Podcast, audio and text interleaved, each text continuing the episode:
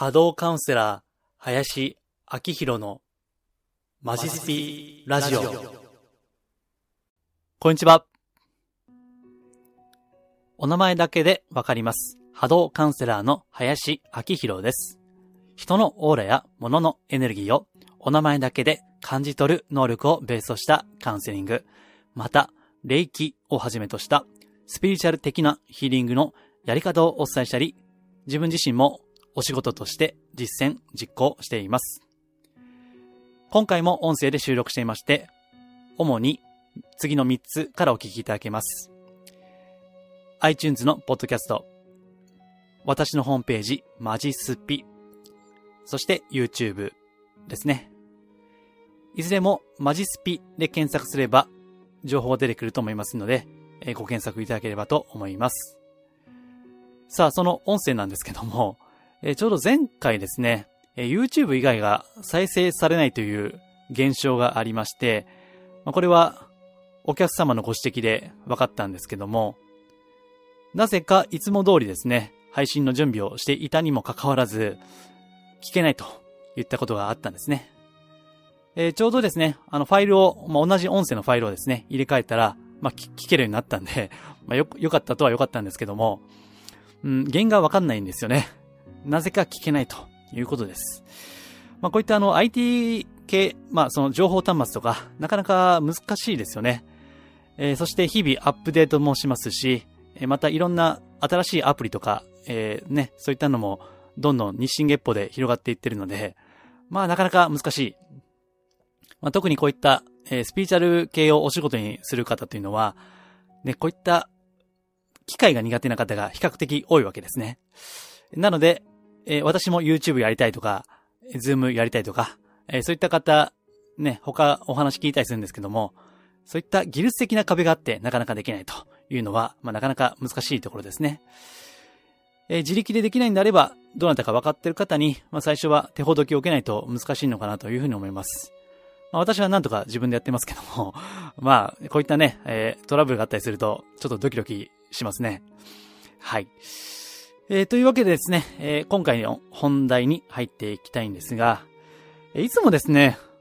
あの、過去のブログを取り上げて、それについて、まあ、テーマを絞って喋るっていうことをやってるんですけども、まあ、今日はちょっと、うん、気分的に雑談をしようかなと、えいうふうに思っています。ちょっとね、最近いろいろ体験、経験してますから、なんか、まあ、まとまりがないかもしれませんけど、まあ、これはラジオ動画ですね。ラジオの側面があるんで、まあまあ、時折こういった回もいいかなと思って、えー雑談をしようかなというふうに思っています。はい。えー、では、進めていきますけども、えー最近ですね、実は、ま、いろいろ勉強をしているんですね。えー特にスピリチュアル系ですね。あの、私、実はあんまりスピリチュアル系のセミナーに行かないんですよ。え20代の頃はよく行ってましたけども、まあ、マニアックなものから、まあ、一般的には意味がわかんないものも含めて、えー20代の頃はよく行ってたんですが、まあ、最近はもうあんまり行かないんですね。というのも、やっぱりこう、受けても使えないなと、あんまり身になれない、ならないなということが少なくないものですから、うん、行かなかったんですけど、まあ最近はまたですね、ちょっとちょいちょいと行き出しているんですね。で、またあの、私自身ですね、いつも冒頭でヒーリングをやってますというふうに言ってますけども、他のヒーリング講座をですね、最近ちょっとちょいちょいと受けているんですね。で、まあそれでいろいろ気づいたこと、分かったことがあって、まあそれを中心に今回喋ろうかなと思ってるんですが、あの、例えば、まあ Google で、ヒーリング、スピーチャルなんてね、えー検索すると、まあ私もやってる霊気も含めてですけども、ほんとね、めちゃめちゃ情報出るんですよね。え中には横文字のよくわかんない、あの、言葉とかがあったりして、まあますますわけがわからんということですね。まあそれを、まあ私はスピリチュアル屋として仕事をしていますが、まあ半ば素人的な立場でですね、それを見ていたんですね。えーなんとかヒーリングですね。えーそれがもう溢れまくっていると。で、例えば私があの講座で行っている霊気もそうなんですけども、えー実はいろんな流派いろんな考え方があるんですね。で、霊気でいけばですね、例えば、まあ、伝統的なもの。まあ、そもそもの霊気の、うん、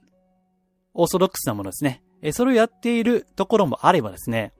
まあ、それをちょっと、まあ、アレンジしているところもあるし、かと思いきやですね、まあ、もはや、あの、看板では霊気と言ってるけども、中身は全くと言っていいほど違うということもあるわけで、これを、こう、まだ、これから勉強される方が、調べると、もうわけわからんと思うんですね。うん、ですからね、これはなかなか、まあ私のこの講座も含めて、いや、なかなかね、最初のハードルが高いなというふうに思ったわけです。で、まあそれぞれですね、まあお仕事でやってらっしゃるわけですから、うん、その、このヒーリングはすごいとかね、その素晴らしいメソッドであるとか、で、これで、な、なん、なんていうかな、あの、キャッチコピーで、30秒でメンタルブロックが外れるとかね。うん。で、他のマッサージとかヒーリングとか行ってな、何も効果なかったんだけども、このヒーリングではたったの5分で結果が出ましたとかね。えー、そういった、まあ、表面上は魅力的な言葉で溢れているわけです。ねえ、難しいですよね。だからみんなよく見えてしまって、結局なんかなんとなくで選んでしまうと。まあ別になんとなくっていうのは直感もありますから、まあいっちゃいいとは思うんですけども、ただまあ私はあのね、たまたま 職業柄、まあ、人のオーラを見るとか、あるいはその情報のエネルギーをですね、いつも言っている波動ですね。それとして見ていくわけですね。ですから、例えば、なんとかヒーリングをやっているあるセラピストさんですね。まあ、主催者の方とか、その方の波動を拝見する。そうするとですね、まあこれヒーリングやってらっしゃるから、やっぱり波動は、オーラは、綺麗に越したことはないじゃないですか。ね。そういったのは分かってればいいですよね、本当は。でそれで見ていると、まあなんか、すごいヒーリングを歌ってる割には、大変失礼ながら、あ、ちょっとこの人、波動重たいなと、暗いなと、いや、めっちゃなんか、攻撃的なエネルギーだなとか、まあ、そういったことが分かったりするわけですね。うん。なんで、ちょっと私自身ですですね、まあ、素人的な感覚も残しつつですね、え、それを、まあ、波動を調べていたわけですね。うん。それで、まあ、なかなか、あのー、見極めるのは本当に難しいわけです。なので、まあ、私のところにはカウンセリングで時折、えー、この霊能者の先生とか、占い師の先生とか、オーラどうですかと。今、この先生にお世話になってるんですけども、どんなオーラしてますかと。本当に信用していいんですか？みたいなね。えー、そういったご相談も、時折あるわけです。うん。で、まあ、ヒーリングに関して言いますとね、まあ、霊気もそうですけども、あの、大事なことは、多分そのメソッドではないんですよね。おそらく。えー、よっぽどダメな、いけてないメソッドでもない限りは、おそらく、んどれを受けてもいいのかなというふうに思っているんですね。え、あとですね、これは、あの、霊気を過去に学んでいらっしゃった他のお客様がおっしゃってたんですけどね。この霊気の講座を受けていると、過去に、え、自分が受けた講座、なんとかっていう講座、まあ名前はあえていませんけども、なんたらヒーリングっていうのと、根本は一緒ですね、ということをおっしゃる方もいらっしゃるわけですね。で、あとですね、これを収録している数日前に実は他のヒーリング講座を受けてきたんですけど、そこでもね、やってることは、まあ、根本は同じかなというふうに思ったんですね。ですから、そこのメソッド、まあ、なんたらヒーリングでね、これはまた名前がついてるんですけども、それも、えこの霊気の内容をちょっとアレンジすれば、結構できる内容かなというふうに感じたわけです。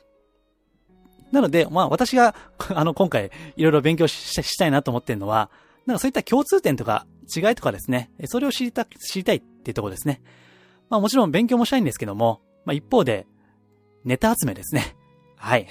まあこういった音声で喋ったり、ブログとかメルマガなどで、え発信する、そのネタ集めとしてもやってるんですね。それで分かったことは、おそらく何を受けるかは重要ではなくて、根本的には、その本人がどんなオーラかですね。本人がどれぐらいこう浄化されているかですね。それが根本的に大事なことです。いくら、その、世界最高の、なんとかヒーリングですね。いや、世界最高どころか、もう宇宙最高とかね。あの、そういったあのページもありましたけども、宇宙の最強メソッドとかね。もう、誰と比べたんやというツッコミを入れたくなるんですが えー、その宇宙最強のヒーリングメソッドだとしても、要は自分自身のレベルですね。えー、それが、まあそれほどなければ、まあそれ以上にはならないということですね。えー、これをですね、あの、例えば、まあゲームで言うと、まあドラクエとか FF、まあファイナルファンタジーですね。私もともとゲーム好きだったんで、えちょっとゲームに例えてみますと、たとええー、ドラクエでね、えー、効果の高い魔法を使う、使うとしても、MP、ね、マジックポイントですね。えー、その、魔力の、その、ね、それが高くないと使えませんし、また、その、キャラのステータス、能力ですね。その魔力とか、知力とかですね。えー、そういった能力が高くないと、いくらすごい魔法をね、覚えても使えないわけですよ。えー、使ったとしても、その威力は低いわけです。ですから、えー、どんなメソッドでも最初はいいと思うんですけども、結局自分自身だというですね、えー、そういった当たり前のことに気づいた、まあ、改めて感じたわけですね。えー、あとですね、ヒーリングですと、あの、道具使うやつもありますよね。ツール、道具ですね。えー、例えば、あの、古典的なものだと、あの、針、なんかそうですよね。鍼灸、針ですね。えー、あとは、えー、足裏マッサージなんかで使う、その、足つぼを押す、ね、棒みたいなやつ。まあ、それもありますよね。えー、あとですね、えー、スピーチャル系でいけば、なんだろう、えー、音楽療法かな。音楽。まあ、これは波動療法とも言いますけどね。えー、そういった何らかのこう、ツールですね。えー、現代的なもの、うん、を使ったやつもあるんですけども、えー、その道具も同じで、結局、うん、その本人の、うん、波動、意識、まあ、意識エネルギーとも言いますけども、それ次第なんですね。えー、いくら道具が素晴らしくても、本人の、うん、その、浄化ができていなければ、やはり、それまでなんですね。えー、今度また受けようかなと思ってる、その、道具使ったヒーリングがあるんですけども、ちょっとそれをね、えー、まあ、関係者の方からお話を聞いていますとね、うん、その、いくら道具が使いこなせても、やっぱり、なかなか治療効果が上がらない方もいらっしゃるという話を聞いたんですね。えー、それは、まあ、たとえ道具が優れていてもですね、やっぱり本人のやり方はもちろんそのあり方ですね。えー、それも関係しているわけです。ですからね、あの、本当に腐るほどヒーリングありますけども、まあ結局は自分次第であるといった、やっぱり当たり前の、まあ原理原則ですね。えー、こういったことを大事にするわけです。えー、ですから、まあもしこの音声を聞いていただいて、あ、実は私もなんかヒーリング、うん、やろうと思ってるんだよな、みたいな、思ってる方がいらっしゃるとすれば、結局最後は自分自身であるという当たり前のことですね。ですから、えー、常日頃から自分自身の、うん、浄化とか、まあ、エゴですね。エゴ。エゴを、まあ、完全に消すことはできませんので、エゴを手放すと言ったこと、えー、それを日常の中で、えー、コツコツやっていくしかないなという当たり前のことにですね、まあ、改めて感じた次第ですね。うん。えー、それでですね、この前またあの別のヒーリングの講座に出たんですけども、まあ私あの、自分のこう仕事をしてるっていうことは伏せて、なんだろうな、あの、素人的な立場で体験をしたいんですね。えー、私はあの、偉そうにですね、先生と呼ばれていて、一部では、ですよ。そして、えー、あとですね、まあ人にお伝えしたり、まあ、あの、こう、教えるといったことをしていますから、え、その逆の立場に立つって、やっぱり貴重なんですよね。え、そういった意味で、あの、その一般、一般人って言いますかね、普通の、もう、あの、ふりをして参加するんですけども、ですから、あの、受講生さんとちょうど横並びの全く同じ立場で受けるんですね。でそうするといろいろその立場で見えてくるものがあるわけです。前はですね、あるヒーリングの講座で、その瞑想するっていうのがあったんですね。えー、これがね、えー、っと、ハイヤーセルフとつながる瞑想ですね。えー、ハイヤーセルフ。まあ私はあんまり言いませんけども、えー、例えば、えー、そうですね。まあその、ハイヤーセルフなんで、まあ高次の自分自身ですね。高次元の自分自身っていうのが直訳的な言い方ですけども、あと、これは時々言ってる守護霊とか、あるいは天使ですね。えー、ミカエルとかガブリエルとかの天使とか、えー、観音様とか、あるいは、うん、イエス・キリストでもいいでしょうし、えー、インドの神様ですね。なんだろう、えー、クリシュナとかですね。えー、そういった、うん、あの、ガネーシャでもいいかな。そういった、まあ、お好き、好きな神様ですね。何でも、まあ、言い方はいいんですけども、えー、それ、それと繋がる瞑想っていうのをやったときに、その後にシェアするんですね。えー、あなたは何が見えましたかと、やるわけです。えー、そうすると、人によっては、うん、天使が見えましたと。えー、もしかしたら、もしかしたらそれミカエルかもしれないとかね。えー、ガブリエルかもしれないとか、まあ、そういった天使が見えましたと。え、言った方もいらっしゃれば、えー、観音様とかね、え、あるいは不動明王なんてね、ありますけども、え、そういったのが見えましたと言った方もいらっしゃれば、え、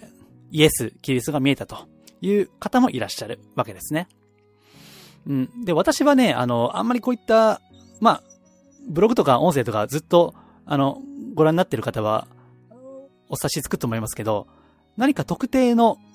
ものに、こう、なんていうかな、それをイメージするというのは、避けているんですね。うん。あの、これはね、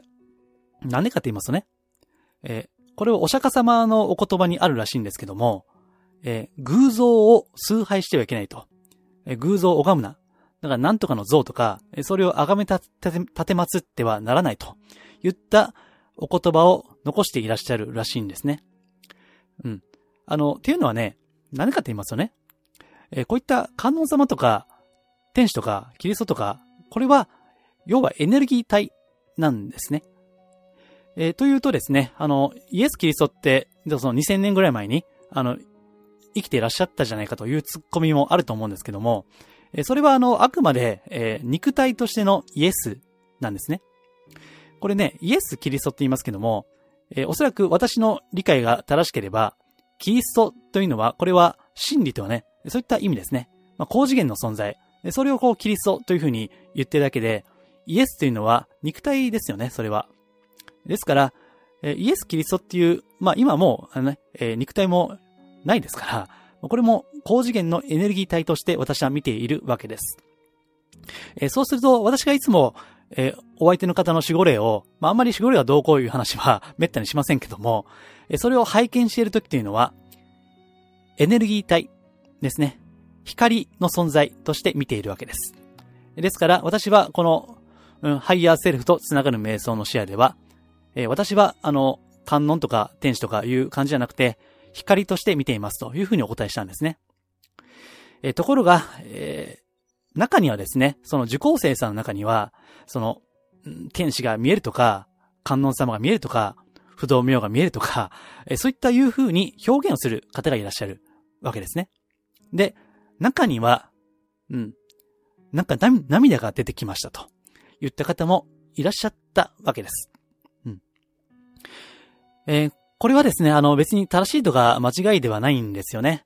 まあそもそもスピーチャーな世界は、これ時々言ってますように、何でもありなんですよね、ある意味では。えですから、こういった、また、私みたいな、えスピーチャルの商売をする側にとってはですね、言ったもん勝ちっていう側面があるですね。まあ、言い切ったもの勝ちですね。え私はそれをあえて言い切らないようにしてるっていうのね、まあ逆張りではありませんが、それをしているわけですけども、えそうやってね、あの、天使が見えるということで、涙を流すと、で、それは、うん、その人にとっては、そうなんですね。その人にとっては、それが、その時には、真実かもしれないということですね。冷静に見れば、人は、見たいものを見ているわけですね。天使が好きであれば、観音様が好きであれば、イエス・キリストが好きであれば、その見たいものを、まあ、これ心理学で投影って言いますけどね。投影。英語では、プロジェクションって言いますね。プロジェクション。えー、プロジェクションというのは、これ、あの、プロジェクターって言いますよね。映像を映す、ね、映画とかスライドとか、あの、パワーポイントのやつがね、映す、プロジェクター。ですから、まさにプロジェクターしているわけですよ。自分の見たいものを。ですから、まあもし、まあ私はね、あの、一受講生として参加しましたから、ツッコミは入れなかったですけども、もし私が教える側であれば、それはあくまであなた自身が見たいものを見ているわけです。そして、それはあくまでその高次元のエネルギー体と言われるものの仮の姿に過ぎないわけです。ですから、そういった自覚は必要かと思うんですね。私は見たいものを見ているんだということです。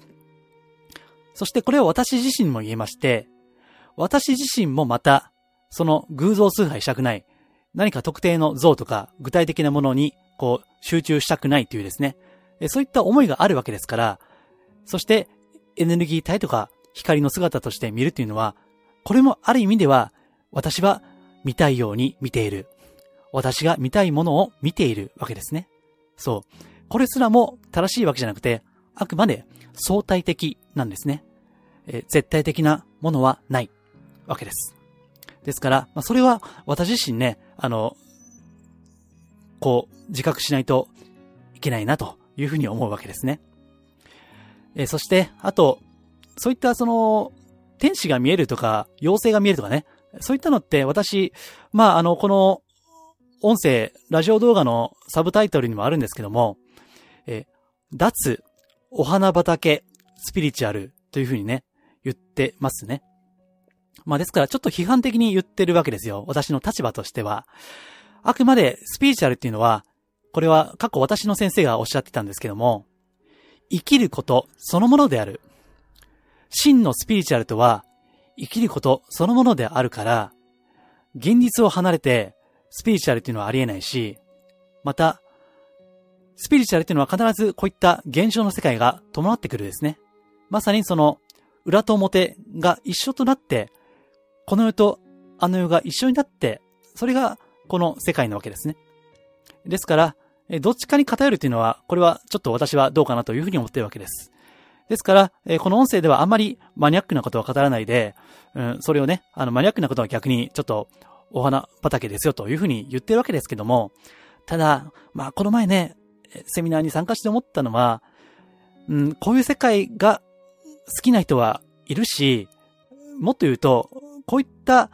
世界に触れないと、この現実の世界が辛くてね、なかなか生きていけない。この、例えば人間関係とか、その仕事などの社会的な関係がどうしても馴染めないですね。ただ、こういった、例えば瞑想の中では、